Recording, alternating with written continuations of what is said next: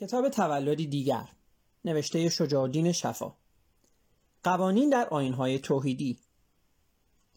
بزرگترین نقطه ضعف مذاهب توحیدی پس از اشتباهات آشکار آنها در مورد مسائل مربوط به آفرینش کائنات و زمین و خلقت انسان قوانین و مقرراتی است که در ارتباط با مسائل روزمره فردی و اجتماعی آدمیان آوردند و با توجه به اینکه در یک آین توحیدی چنین قوانینی میبایست الزاما از جانب خود خداوند وضع شده باشند و قوانین وضع شده خداوند نمی‌توانند تغییر کنند.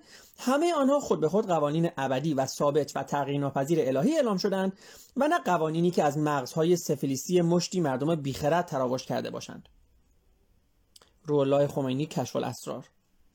با این همه قانون ابدی و ثابت و تغییر ناپذیر واقعی تاریخ از آغاز این بوده است که قوانین حاکم بر جوامع بشری دوشادوش تحولات اجتماعی تمدنها و فرهنگهای آنها به صورتی پیگیر محکوم به تغییر و تکاملند و همچنان که تمدن بشری را در مقطع معینی از آن متوقف نمی‌توان کرد قوانین مربوط بدان و ناشی از آن را نیز در مرحله خاصی متوقف نمی‌توان گذاشت. در غیر این صورت تمدن پیش می رود و قوانین کهنه که با شرایط تازه تطبیق نمی کنند تبدیل به یادگارهای بیمحتوایی از دورانهای گذشته می شوند که جایشان تنها در بایگانی های اسناد تاریخی است و نه در زندگی روزمره افراد و جوامع بشری. درست به همان صورت که قوانین و مقررات تمدنهای ما قبل توحیدی نیز اکنون در موزه های آثار باستانی جای گرفتند.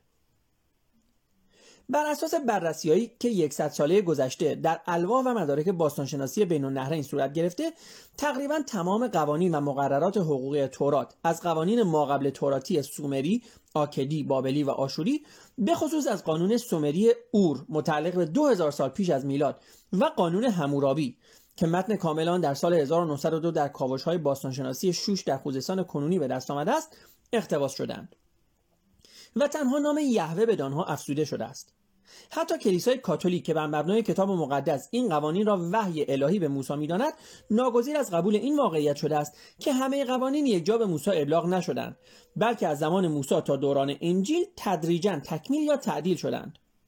جالب است که در سرآغاز مجموعه قوانین همورابی نیز تصریح شده است که منبع این قوانین فرمان آنو و بعل خدایان بزرگ بابلی است و همه آنها قوانین تغییر ناپذیر الهی هستند. برخلاف آنچه غالبا ادعا می شود در هیچ یک از مذاهب توحیدی زن انسانی معادل مرد و دارای حیثیت انسانی و حقوقی برابر با او شناخته نمی شود بلکه انسان درجه دومی به حساب می آید که در بهترین شرایط از حقوقی نصف حقوق مرد برخوردار است. در تورات خداوند در فرمانهایی که در کوه سینا به موسی ابلاغ می کند مقام زن را نسبت به مرد به روشنی, به روشنی مشخص می کند و خداوند به موسی فرمود هرگاه زنی آبستن شود و فرزند نرینه ای بزاید آنگاه به مدت هفت روز نجس باشد و سی و سه روز در خون تطهیر خود بماند. و اگر دختری بزاید آنگاه به مدت دو هفته نجس باشد و شست و شش روز در خون تطهیر خود بماند. سفر لاویان باب دوازدهم آیات دو و پنج.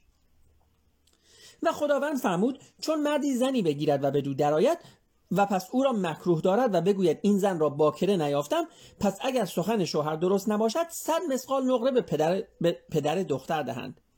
چون که باکره اسرائیل بدنامی آورده است.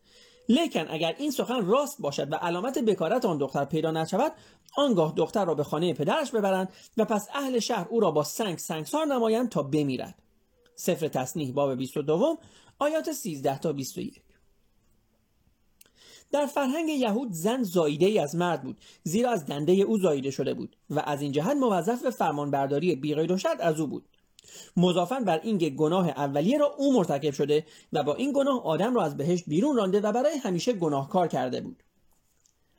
در جامعه سنتی یهود زنان حق تحصیل در مدارس را نداشتند و به مقامات روحانی نیز دست نمیافتند هیچ خاخامی زن خود را در سفر نمی برد زیرا این کار دون شعن او بود.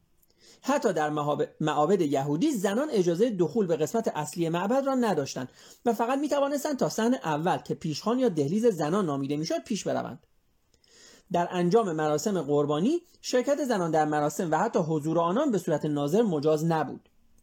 در امور ازدواج و طلاق و ارث زن تقریبا فاقد هر گونه حقی بود و این حقوق به طور دربست به مرد تعلق داشت. در تمام تورات اصولا هویت آدم اطلاق به مرد می شود و زن فقط زن نامیده می شود در قبایل مختلف اسرائیل به صورتی که در تورات منعکس است پدر در مقابل دریافت حق ابوت یعنی بهای بکارت دخترش سفر خروج باب 22 آیه 15 عملا وی را به شوهر آیندهش میفروشد و از هنگام انجام این معامله به بعد دختر به تملک در میآید. مرد مجاز است هر اندازه که داراییش اجازه دهد همسر اختیار کند یا کنیز یا جاریه بخرد. حتی در شرایطی چون مرگ پدر و مادر زن جز مدت محدودی که تورات به دو اجازه می‌دهد حق گریستن ندارد.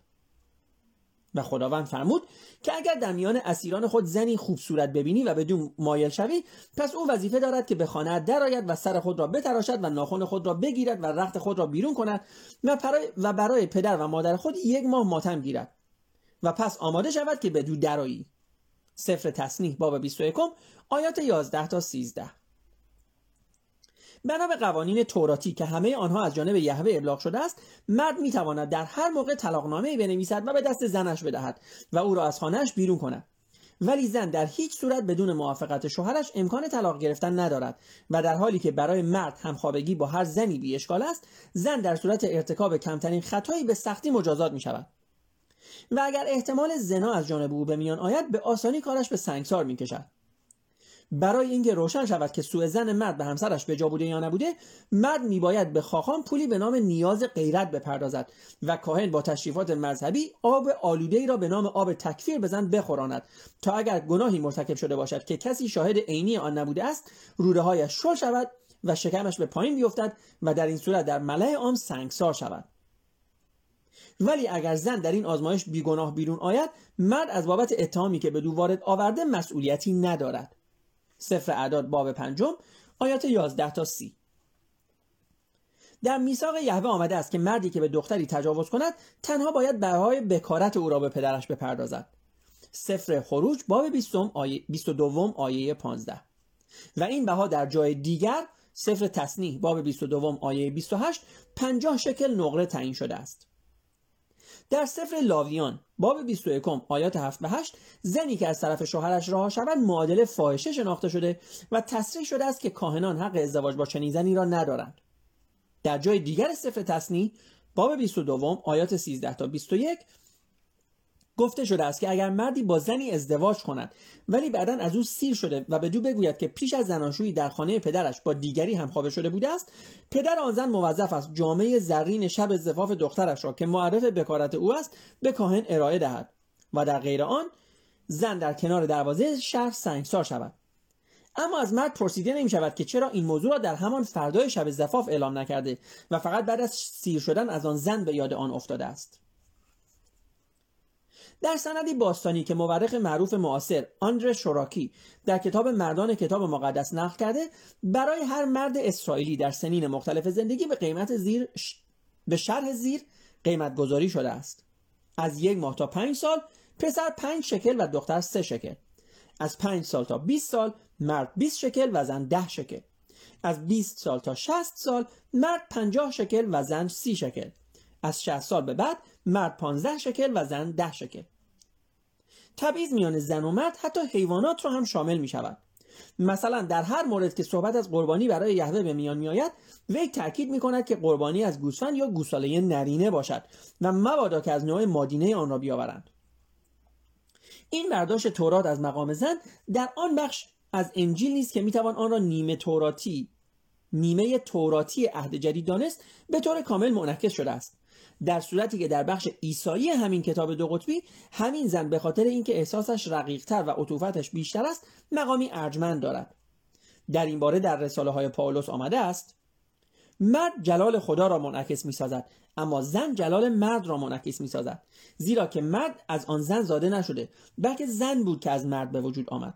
و مرد به خاطر زن آفریده نشد بلکه زن به خاطر مرد خلق گردید. بدین جهت زن باید به هنگام دعا سرش را بپوشاند تا نشان دهد که تحت فرمان مرد است. آیا شایسته است که زن با سر برهنه در پیشگاه خداوند دعا کند؟ بدانید که سر هر مرد مسیح است و سر مسیح خداست. ولی سر هر زن شوهر او است. زنی که با سر برهنه دعا کند سر خود یعنی شوهرش را رسوا ساخته است. رساله اول قرنتیان باب 11 آیات 3 تا 13 ای زنها طوری از شوهران خود اطاعت کنید که از خداوند اطاعت می کنید رساله پاولوس رساله پاولوس رسول به افسیان فصل پنجم آیه 22 زن اجازه ندارد تعلیم دهد یا بر مردان حکومت کند. زنان باید ساکت باشند زیرا اول آدم آفریده شد و بعد حوا. و آدم نبود که فریب خورد بلکه زن فریب خورد و قانون خدا را شکست. رساله اول پولس رسول به تیموتائوس فصل دوم آیات 12 تا 14 به موازات پاولوس در رساله پتروس رسول تصریح شده است که زنان مقدسی که به خدا توکل داشتند همه مطیع کامل شوهران خود بودند. مانند سارا که از ابراهیم اطاعت می‌کرد و او را ارباب خود می‌خواند. رساله اول پتروس رسول باب سوم آیات 5 و 6 در بخش مسیحی انجیل به عکس عیسی با زنان با عطوفتی انقلابی و کاملا مخالف با ضوابط توراتی برخورد می کند. گناه مریم مجدلی روسپی را به صفای روح او میبخشد و از اجرای قانون اکید مذهبی درباره سنگسار او مانع می شود. یوحنا باب هشتم آیات 3 تا 10 به شمعون فریسی که او را در خانه خود به صرف غذا دعوت کرده است و از اینکه عیسی گناهان یک زن بدکاره شهر را بخشیده است تعجب می کند می‌گوید که این زن پاهای مرا با اشک چشم شست و با گیسوانش خوش کرد در حالی که تو مهمان خودت را فقط غذا دادی. لغا باب هفتم آیات 36 تا 48 در صحنه اعدام او تنها زن وابسته به دو حضور دارند. در صورتی که مردان حتی حواریان او حضور از حضور در این صحنه خودداری می کنند پس از رستاخیز عیسی نیز پیش از دیگران همین مریم مجدلیه یا مری مگدلین ظاهر می شود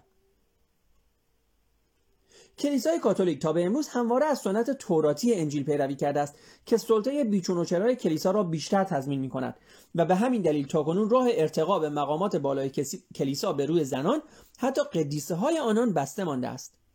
این مورد یکی دیگر از جلوه های خدای دو شخصیتی انجیل است. کلیسای کاتولیک حتی بحث هایی در گذشته در این باره داشته است که زنان اصولا دارای روح هستند یا نه. این سوال به خصوص در شورای مذهبی شهر ماکون فرانسه در سال 585 مطرح شد و به نتیجه قطعی هم نرسید. برداشت قرآن از زن مشابه برداشت های تورات و برداشت های بخش توراتی انجیل است. مردان را بر زنان برتری است. بقره آیه 228 زیرا که خداوند برخی را بر برخی دیگر برتر مقرر فرموده است و نیز از این بابت که مردان را از مال خود و زنان نفقه می‌دهند. نسا آیه 34 زنانی را که به نکای خود زنانی را که به نکای خود در میآورید زنانی را به نکای خود درآورید که مورد پسندتان باشند. دو یا سه یا چهار نسا آیه سی. و چنانچه دلپسندتان نبود در امر طلاق آنها دغدغه‌ای به خود راه ندهید. نسا آیه 19 زنانی را که از نافرمانیشان بیمناکید نخست نصیحت کنید. سپس از خوابگاهشان دوری کنید و سرانجام آنها را به زدن تنبیه کنید. نسا آیه 33 اینان کشتزار شمایند پس به هر صورت که خواسته باشید برای کشت آنها نزدیکی بجویید. بقره آیه 223 و هر کدام از زنانتان را که مرتکب خطایی فاحش شده باشند و چهار تن از گواهانی که خود تعیین می کنید به خطای آنان گواهی دهند آنقدر در خانه زندگی کنید تا عمرشان به آخر برسد یا اینکه خداوند راه نجاتی برایشان فراهم آورد. نسا آیه 15 خدا به شما فرمان می‌دهد که ارث یک پسر را دو برابر ارث یک دختر قرار دهید. نسا آیه 11 و برای ادای شهادت و برای ادای شهادت دو مرد گواه آورید و اگر دو نفر مرد نیاید یک مرد و دو زن را گواه بیاورید. بقره آیه 282 در جامعه ترمزی که یکی از صحاح سته معتبرترین کتاب های حدیث جهان تسنن است از قول, از قول ابو هریره صحابی معروف محمد از پیامبر اسلام روایت شده است که اگر قرار بود دستور دهم انسانی به انسان دیگرش سجده کند یقینا دستور می‌دادم زنان به شوهرانشان سجده کنند. و در صحیح بخاری یکی دیگر از صحاح سته از قول همین پیامبر آمده است که سرزمینی که زنی بر آن حکومت کند حکم تباهی خود را صادر کرده است. حتی در دوران خود ما در جمهوری ولایت فقیه رئیس یک دانشگاه اسلامی در یک سمینار دولتی در یک سمینار دولتی زن در اسلام با استناد به ضوابط اسلامی تاکید می کند که زنان باید از تفکرهای سنتی در مورد حقوق زن و مرد پرهیز کنند زیرا این امر بر عهده روحانیون و آگاهان مذهبی است نه با خود آنها. مونتگومری وات محقق و مورخ سرشناس زندگانی پیامبر اسلام در کتاب محمد در مدینه. از قول عایشه همسر محمد نقل می کند که هنگامی که پیامبر خدا با من ازدواج کرد شش سال بیشتر نداشتم و هنوز با دختران خردسال که همسن من بودند بازی می کردم تا زمانی که نه ساله شدم و همسرم مرا با عروسک, با عروسک هایم به خانه برد. در این موقع پیامبر 54 سال داشت. چه در جهان مسیحیت و چه در عالم اسلام به خصوص در جامعه تشیع کسانی در همه ادوار کوشیدند و میکوشند تا واقعیت های بحث برانگیز قوانین مذهبی یهودی مسیحی را یا اسلامی را با منطق هایی توجیه کنند که بیش از آن که واقعا گره از مشکلی به گشایت گره های تازه‌ای بر آن میافزاید. تئوریسین برجسته جمهوری اسلامی شهید مرتضی متحری ازدواج های پیامبر را مربوط به دین می‌داند مربوط به این می‌داند که چون اسلام در حال گسترش بود پیغمبر برای تحبیب قلوب به تعدد زوجات احتیاج داشت. بدین حساب قانون تعدد زوجات در قرآن به خاطر این نازل شده که پیامبر برای فعالیت سیاسی خود بدان نیاز داشت. فرضیه پردازی دیگری همین موضوع را از دیدگاه مختصات اقلیمی و مزاج و حقوق فرد و عائله توجیه می کند این مسئله که به طور کلی در مورد پیامبر تا نه زن و در مورد دیگران تا چهار زن جایز شمرده شده است مسئله ای است که بر اساس خواص اقلیم و نیازهای متقابل جامعه جامعه مزاجی و حقوق فرد و عائله و طبعات هنگامی مانند وقوع جنگ و پرورش ایتام و سایر عللی که در اصل تجویز آن دخالت داشته فرق می کند باید دانست که به خاطر اهمیت بسزای آن روزگار که هر کس از قبیله زن میستان در حمایت کامل آن قبیله بود محمد به گرفتن زنان متعدد اقدام کرد و خود را بدین طریق با قبایل چندی پیوند داد تا در نشر اسلام نه تنها با او مخالفتی نکنند بلکه حمایت از او را وظیفه قبیله خیش نیز بدانند. حاشیه بر, بر ترجمه فارسی اسلام در ایران ای پ پتروش... پتروشوفسکی صفحه 414 در جای دیگر در همین کتاب در رد این نظریه که بردهداری در اسلام مجاز شناخته شده است نوشته شده است بردگی واقعیت تاریخی بود که اسلام با آن روبرو شد و به خاطر ریشه دار بودن آن به خصوص از جنبه اقتصادی اسلام نمی‌توانست آن را به یک باره و آنن براندازد. پیامبر مینگریست که مخالفت به ناگاه با آن محال است و لغو آن به صورت فوری عملی نیست. از این رو به اصل تدریج و به اصطلاح لطایف الهیلی متوسل شد و به مرور اساس آن را برشوراند. همان کتاب صفحه 409 و صفحه 473 چنین استدلال هایی برای توجیه مسائلی که بشریت امروز و به خصوص فردا اصولا توجیه ناپذیرند بیش از آن که استدلال هایی پذیرفتنی باشد اعترافی است بر اینکه قوانینی که از لوح محفوظ به صورت قوانین ثابت و تغییر ناپذیر الهی به مسلمانان جهان در هر مقطع مکانی و در هر مقطع زمانی ابلاغ شدند از هر چیز با بیش از هر چیز با این هدف بحث شدند که مشکلات پیامبر را در عربستان صدر اسلام حل کنند نه اینکه راهنمای همه جهانیان در همه شرایط زمانی و مکانی باشند. خب ممنونم دوستان که با ما بودین. قسمت اول فصل قوانین در های تویدی رو براتون می‌خونم. فصل بسیار بسیار مهمی از دوستان و طبیعتا اولین بخش این فصل هم در مورد حقوق زنان هست. من طبق معمول یک سری نکاتی رو می‌خوام اینجا بهتون بگم دوستان. اول دقت کنین که از تورات شروع می‌کنه و از اینکه تورات زنی رو که تازه فرزند زایده نجس می‌دونه. میگه اگر فرزندش پسر باشه هفت روز نجسه و اگر دختر باشه چهارده روز نجسه. اولا دقت کنین اصلا این مفهوم نجس بودن رو که زن رو نجس می‌دونه. بعد دقت کنین حتی در زایشش هم نجاستش فرق می‌کنه. یعنی اگر فرزند پسر داشته باشه و فرزند دختر داشته باشه نوع نجاستش و مدت نجاستش در حقیقت فرق می‌کنه. این هست نگاه ادیان ابراهیمی یعنی اسلامی مسیحی و توراتی به یا اصطلاحا یهودی به زنان. در مورد بعدی دقت کنید همون چیزی که من قبلا راجع بهش صحبت کردم. اینکه چقدر برای یهودی ها این قضیه مهم بوده و هنوز هم هست و حتی در ایران هم یک سری قبایل و یک سری روستایی هنوز این رسم رو دارن. اینکه دختر حتما باید باکره باشه و اگر دختر باکره نباشه اون رو می‌تونن سنگسار بکنن. و این خیلی خیلی چیز احمقانه است. شما دقت کنید صرفا ما حتی فرض کنیم که اگر ما حتی اگر فرض رو بر این بذاریم که واقعا بکارت یک چیز مهمی هم است حالا فرض رو بر این بذاریم. ولی باز هم مجازات این جرم یعنی نداشتن بکارت نباید سنگسار و اصطلاحا از از اصطلاحا گرفتن جون یک انسان باشه. خب این یک مسئله ای هست واقعا. به خاطر اینکه ما می‌بینیم که این فرهنگ این فرهنگ تقدس بکارت چجوری هنوز؟ یعنی بعد از از زمان تورات شاید بشه که بعد از 3000 سال از زمان انجیل بعد از 2000 سال از زمان قرآن بعد از 1400 سال این فرهنگ هنوز در جوامع مذهبی و در خانواده های مذهبی وجود داره. و نکته بعد جالب هست که تورات و انجیل به صورت واضحی و قرآن شاید بشه به صورت غیر مستقیم زن رو مسئول اولین گناه می‌دونن. یعنی میگن این زن بود که آدم رو این هوا بود که آدم رو فریفت و باعث شد که از بهشت بیرون بره. ما راجع به این که اصلا این داستان بهشت و باغ و اینا چی است راجع به اونا صحبت کردیم. ولی استس... ولی اختصاصا راجع به این مسئله خب طبیعتا نکته که وجود داره این هست که چنین تفکری که میگه زن مرد رو فریفت به یک عبارتی تمام اصطلاحا تمام گناه رو از دوش مرد بر میداره و به دوش زن میندازه. در حالی که خب یک سوالی که منطقا پیش میاد این هست که باشه ایران نداره. زن مرد رو فریفت. چرا مرد فریفته شد؟ آیا آدم از خودش عقل و شعور نداشت که این کارو نکنه؟ فرض کنیم که هوا به او گفت که این کارو بکن. اون خودش نباید این کارو می‌کرد.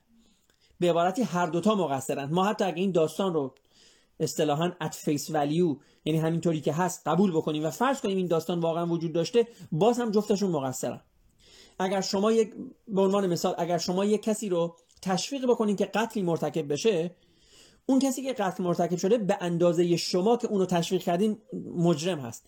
نمی‌تونه بگه نه فلانی به من گفت فلانی منو تشویق کرد یا فلانی منو گول زد. خب اون رو گول زد ولی عقل خودت کجا بود به عبارتی؟ بنابراین باز این نکته است. نکته بعدی دقت کنین. این اینا هنوز چیزایی است که ما میگم در جوامع اسلامی هم داریم. حالا در جوامع یهودی هم زیاد هست. یهودی های متعصب طبیعتا منظورمه. این که مثلا فرض کنید زنان رو اجازه اجازه نمیدارن به قسمت اصلی معبد وارد بشن. فقط می‌تونستن تا صحن اول وارد بشن. اینا همون چیزایی است که شما ببینید ما در مساجدمون زنها اصلا یک بخش جداگانه دارن و پشت سر مردها وامیستن. اصولا قسمت زنها از قسمت مردها جداست و پشت سر مردها هم هست. به خاطر اینکه طبیعتا بله نباید برن و اصطلاحا در قسمت اصلی یا حالا مثلا پشت سر امام جماعت واسطن و اینجور چیزا. در مورد اینم قبلا صحبت کردیم که اصولا داستان مهریه اصولا داستان شیربه ها که در جوامع اسلامی وجود داره و چیزهای مشابهش مثل همین حق ابوت ابوت یا هر چیزی که در دین یهودی وجود داره واقعا خیر و فروش زنان هست.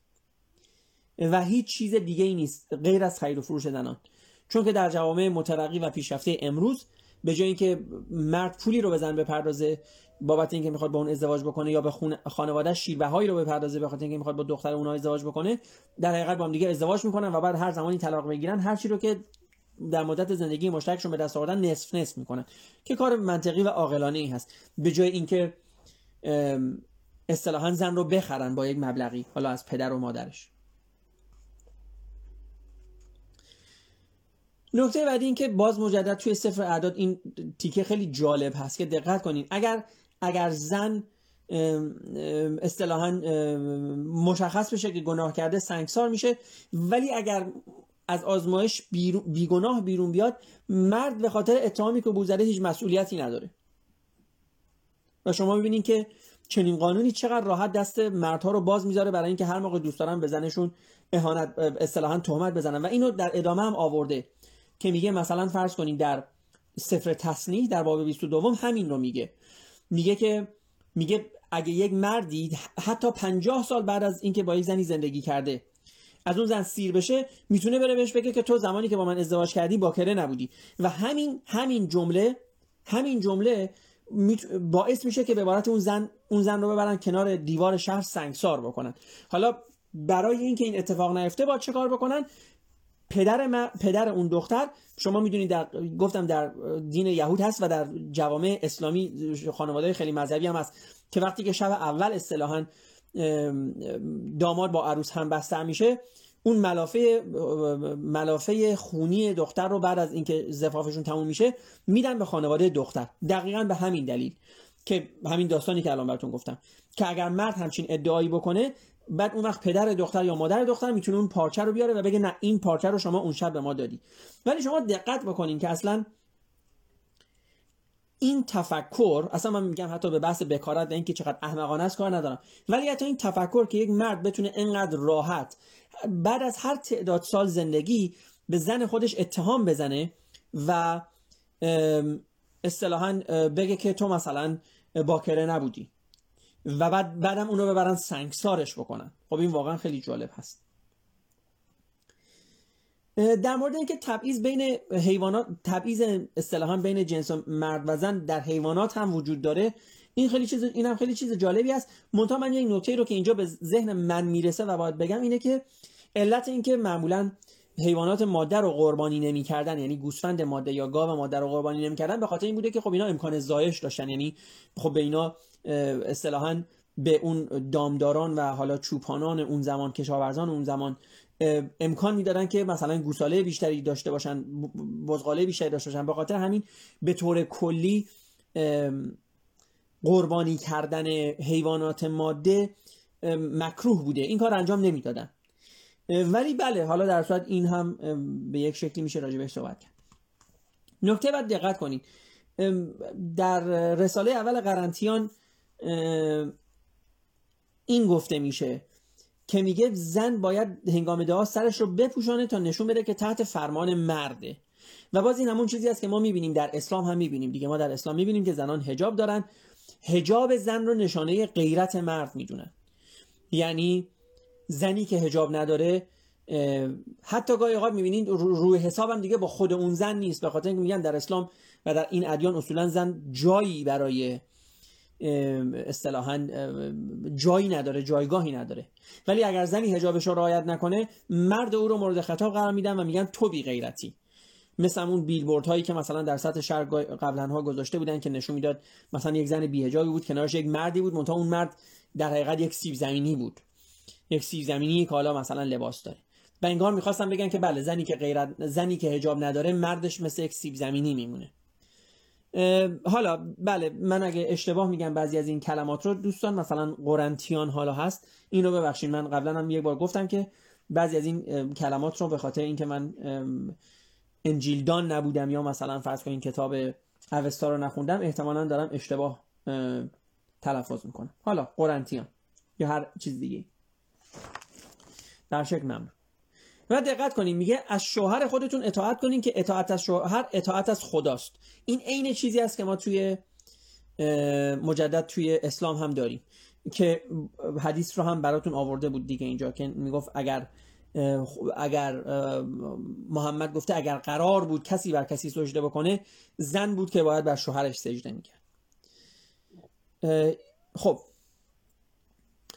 یک نکته جالب دیگه باز میگم روی اینا واقعا فکر بکنیم به خاطر اینکه این اینا اصول دین هست. یعنی اینا اصول این دین مذهب دین حالا مسیحی یا مثلا فرض کنین اسلام یا هر چیزی هست که دقت کنیم میگه کلیسای کاتولیک در قرن ششم بحث می‌ذاره که آیا زنان اصولا دارای روح هستن یا نه. و این خیلی جالب هست. یعنی کلیسای کاتولیک حتی زنان رو مثل مردان دارای روح هم نمی‌دونسته. این همون چیزی است که من قبلا هم بهتون گفتم که زن رو موجود پستر تصور می‌کردن و اصولا زن رو مالکیت انگار تحت تملک مرد می‌دونستن. همینجور که بچه ها رو تحت تملک مرد می‌دونستن. بنابراین اینها واقعا یک کالا بودن. و خب طبیعتا اگه شما کالا هستی احتمالا روح هم نداری دیگه. کلیسای کاتولیک بحث می‌ذاره بحثشون هم به نتیجه نمی‌رسه به خاطر اینکه خب نبادم برسه دیگه. طبیعتا شما اگه اگر زمین اگر اصطلاحا استدلال شما بر مبنای کتابی مثل انجیل هست خب نبادم در این زمینه ها به نتیجه خاصی برسیم. در مورد برداشت های قرآن از زنان و حقوق زنان هم صحبت کرده. من چند تا از چیزهایی رو دوستان می‌خوام براتون بگم که باز خیلی مهم هست. دقت کنید که گفتم مالکش های اسلامی میگن که مثلا این که در آیه 33 سوره نسا میگه که اگر زنا حرفتون رو گوش نکردن این کارو بکنین اون کارو بکنین و بعد نهایتا اونها رو بزنین میگن نه منظورشون این نبوده که واقعا بزنین که حالا سیاه و کبود بشن منظورشون این بوده که مثلا نمی‌دونم چوبی رو نمی‌دونم در مثلا اگه کتاب قرآن رو زیر بغلتون بذارین دستتون انقدر نباید بره بالا که این کتاب بیفته. اینها در حقیقت گفتم ببینید اینا مالکشی هستی که اینا توجیه هست.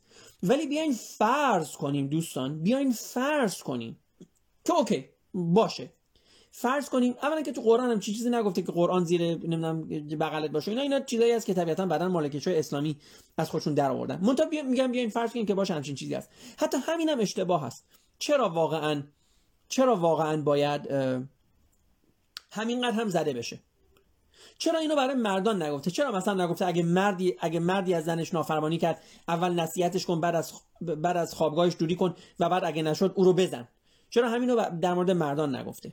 می‌بینین که گفتم اینا همه مالکشی هست دیگه. یعنی مالکشی هست که میگن نه زن رو باید مثلا تنبیه بکنیم به این شکل. در که ما می‌دونیم و شما اینو زیاد شنیدین حتی در جوامعی که قرآن هم زیر بغلشون نیست اصطلاحا این داستان وجود داره که زنان عمدتا خیلی خیلی بیشتر مورد خشونت خانگی قرار می‌گیرن.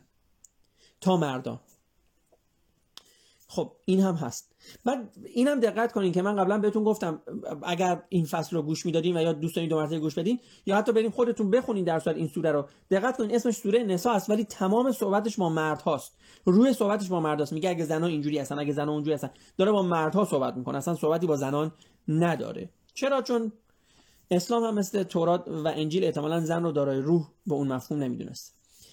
بعد دقت کنین میگه که ارث یک پسر دو برابر ارث یک دختره شهادت یک مرد دو برابر شهادت یک زنه. و حضرت علی آقای علی آقای امام اول شیعیان میگه که میگه زنان ناقص العقلن چون شهادتشون نصف شهادت مرداست و ارثشون نصف ارث مرداست. یعنی این این همون چیزیه که ما میگیم این همون چیزیه که ما میگیم اصطلاحا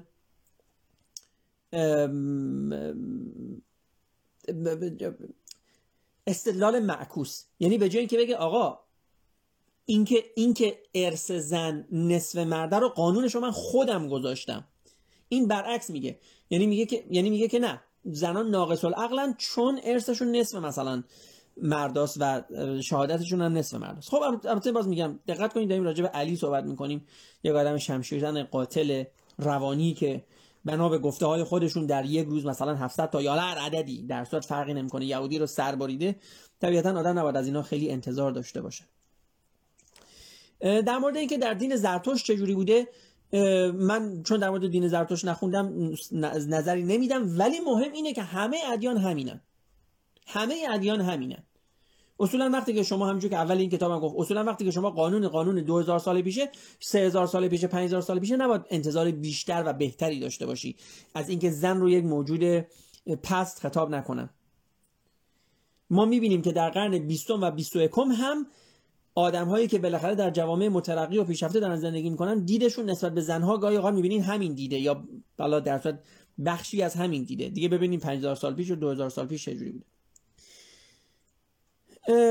نکته بعدی این که از قول آیشه گفته که پیامبر وقتی با من ازدواج کرد 6 سال من داشتم. از قول آیشه این حرفو می‌زنه. شما در همه جای دنیا الان با بچه زیر 13 سال یا 15 سال یا 17 سال ازدواج بکنین شما پدوفیل هستین. و من نمیگم محمد پدوفیل بوده. من به این کاری ندارم. با من نمی‌خوام با قوانین امروز محمد اصطلاحا 1400 سال پیش رو بهش برچسب بزنم. ولی دقت کنین. محمد زمانی با آیشه ازدواج کرده که آیشه شش سال داشته. خب؟ و انقدر این قضیه برای اعراب همون زمان هم عجیب و غریب بوده که شما در همین کتاب های شیعیان یا نمی‌دونم سنیا می‌خونید که بله در شش سالگی ازدواج می‌کنه ولی در نه سالگی به خانه پیامبر میره. که اینجا هم گفته دیگه. یعنی به عبارتی پیامبر در, در شش سالگی میره اونو به قول ما چی میگن؟ رزرو می‌کنه. حالا باز مالکش های اسلامی مثل همین آقای متحری که اینجا براتون خوندم میگه که نه این کارو می‌کرده برای اینکه نمی‌دونم اقوام رو دور خودش جمع بکنه قبایل رو دور خودش جمع بکنه. خب برادر من پیامبر زمانی با آیشه ازدواج کرده آیشه دختر ابوبکر که ابوبکر و تمام قومش مسلمان بودن و با پیامبر بودن. واقعا چه دلیل داشته با آیشه ازدواج بکنه؟ با حفصه چرا ازدواج می‌کنه؟ با دختر عمر. زمانی که عمر و قبیلش اصطلاحا همه مسلمان بودن. با با صفیت ابن اختب چرا ازدواج می‌کنه؟ در شبی که در جنگ پدرش و شوهرش و برادرش رو می‌کشه.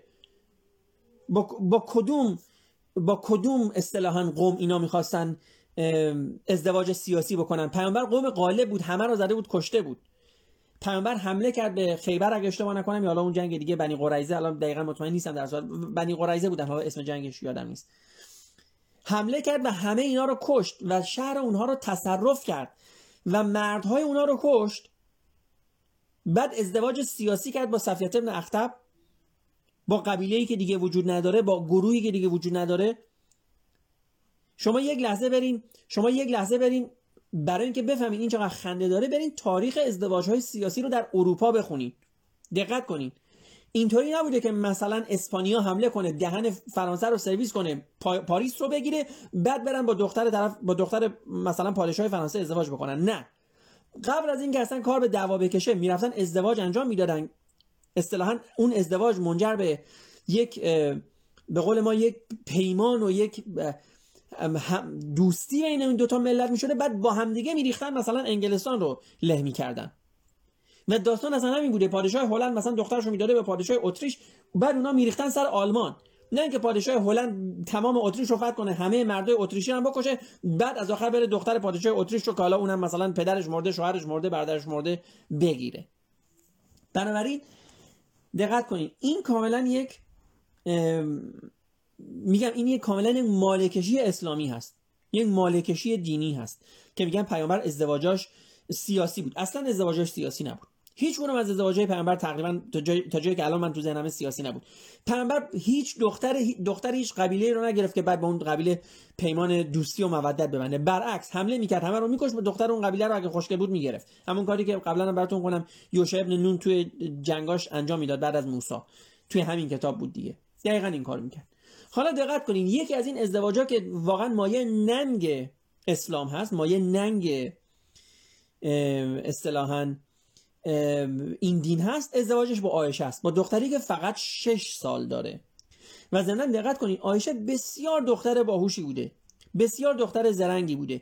شما اگر تاریخ اسلام رو بخونید می‌بینید آیشه کسی بوده که مدام جلوی پیامبر واسطه. آیشه کسی بوده که بعد با علی هم وارد جنگ شه. من نمی‌خوام بگم طرف جنگ طرف درست و غلط جنگی بوده. جنگ جنگه. همه سر قدرت دعوا می‌کنن. فقط همینه دیگه. ذات جنگ اینه که شما سر قدرت دعوا می‌کنید ولی آدم زرنگ و آدم باهوشی بوده. اینو از صحبتاش با پیامبر شما می‌تونید بفهمید.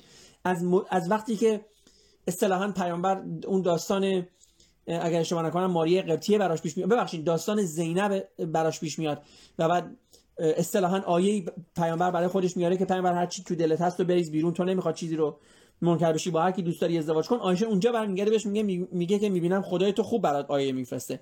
یعنی اینا بالاخره آیشه آدم خیلی زرنگی بوده دختر خیلی زرنگی بوده ولی واقعا قربانی بوده. قربانی این سیستم قربانی این اصطلاحا چیزی که حالا ما راجبش میگیم. بله بعد شما می‌تونید در این زمینه برین. برین انواع اقسام مالکشی ها رو بخونین. یا توی تلویزیون طبیعتا هر از چنگای مجبور میشن اینا رو بگن که آقا چرا پیامبر این همه ازدواج کرد؟ واقعا دلیل این همه ازدواجش چی بود؟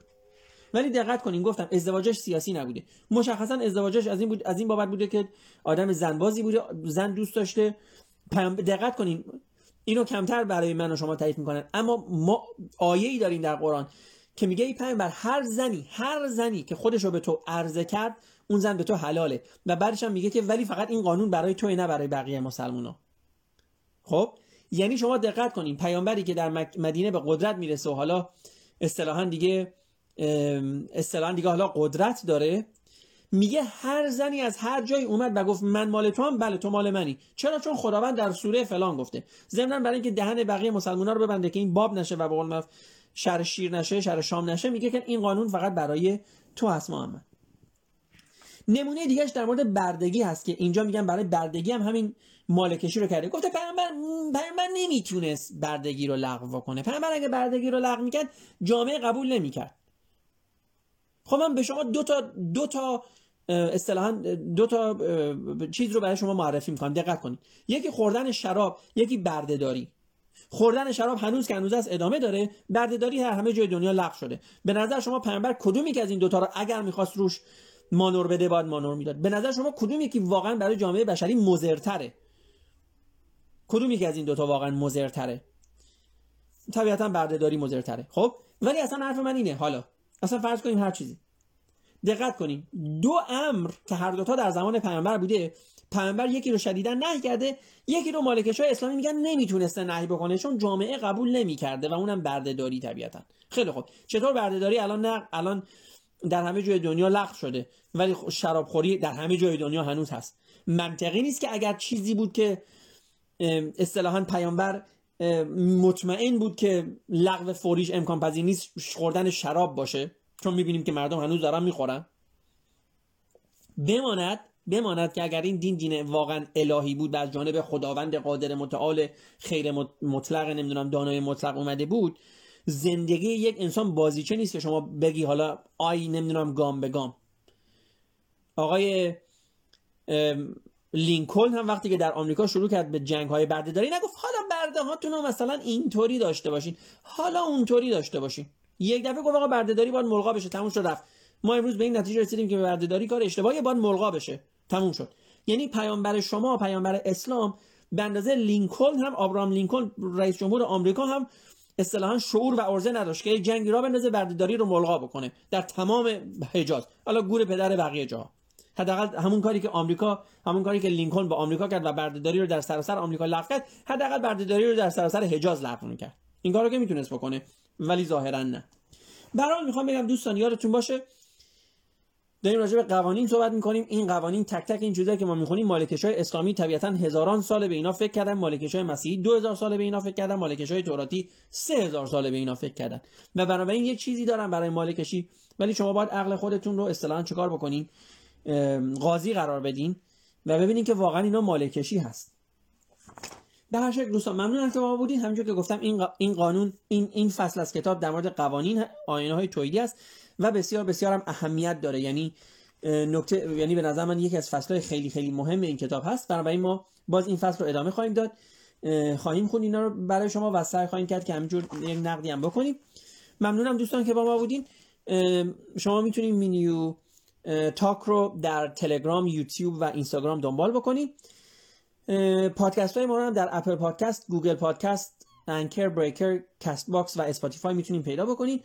در مورد Apple Podcast ظاهرا یک مشکلی پیش اومده بود که نبود روی اصطلاحا یه مدتی ولی خب الان برطرف شده. بنابراین اگر کماکان نمی‌تونین توی اپل پادکست دسترسی داشته باشین حتما خبر کنین که من باز دو مرتبه پیگیر بشم. ولی الان با روی اپل پادکست هم موجود باشه. ممنونم دوستان که با ما بودین. روز و شب شما خوش.